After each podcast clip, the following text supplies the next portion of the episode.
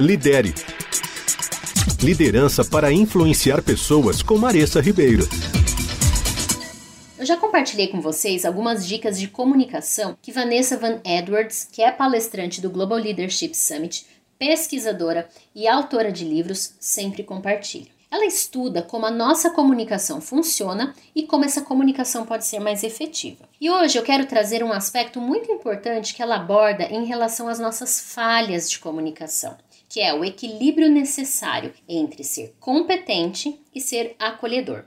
Segundo ela, o problema é que a maioria de nós tem um desequilíbrio entre competência e acolhimento, o que acaba sendo um ponto crucial nessa falha de comunicação, especialmente para líderes. Alguns são super acolhedores, outros super competentes, mas é difícil achar alguém que tem esse equilíbrio desses dois elementos. Imagine um líder querendo ser confiável, agradável, aberto, colaborativo. Isso é ótimo, mas o problema é que se ele não equilibrar com pistas de competência suficientes, as pessoas não vão levar esse líder, essa líder a sério. Eles veem e o verão como agradável, mas também podem vê-lo como bajulador ou manipulador. Eles, né, a equipe também podem vê-lo como manipulável e fraco. Eles podem começar a estranhar esse acolhimento em excesso. As pessoas que são altamente acolhedoras são mais interrompidas e esquecidas, infelizmente. Sua alta simpatia e amabilidade não têm em si o suficiente de competência para que as pessoas levem essa habilidade, né, esse acolhimento e essa pessoa a sério.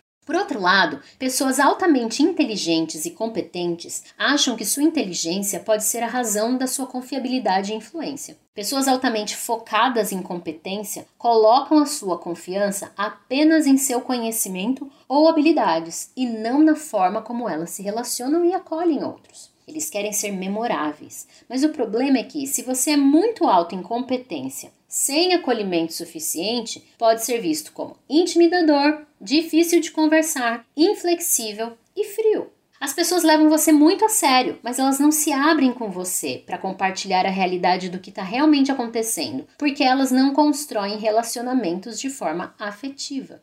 Então, se você é assim, é importante você saber que pode ser que sua equipe ou colegas vão esconder de vocês, vão esconder de você algumas informações. Eles vão ter medo de trabalhar com você em uma equipe. Poxa, então o que fazer?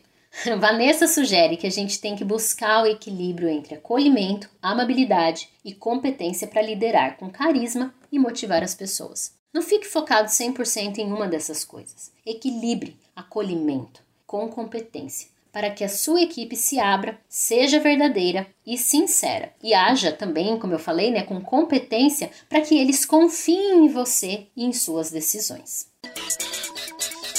Lidere. Liderança para influenciar pessoas com Maressa Ribeiro.